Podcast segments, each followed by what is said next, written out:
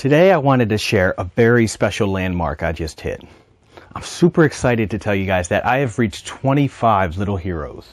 I've been able to reach out to 25 amazing children, 25 amazing families, and I've been able to create special little sculptures inspired and resembling their character, bringing out their true personality into this piece and being able to create something so special for these kids.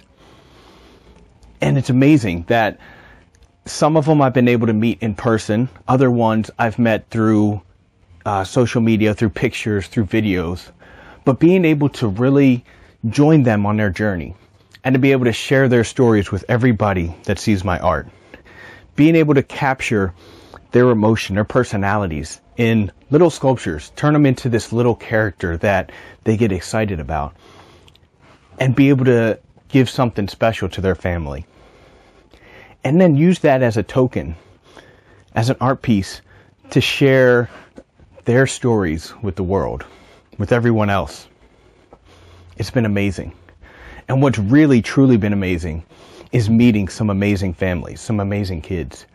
When you look at these kids, they're going through such battles, whether they're battling SMA or they're battling brittle bone or cerebral palsy or battling cancer they have the odds stacked against them.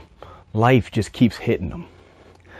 And yet, these kids are still smiling, are still having fun, are still enjoying every moment of their life that they can. They are some of the most uplifting, most happy, most creative children I've ever met. And yet, look at what they have to go up against most adults in in their situations would be done. But yet these kids are fighting through and battling. And so I just wanted to share some of the pictures, some of the memories I've had with these kids. And to tell you that I'm going to keep going and I keep getting excited about meeting more and more families. But I wanted to share their message with you. So you guys take a look and check out my other little heroes, the stories that go with them, the things they've been through, and the things they've been able to overcome.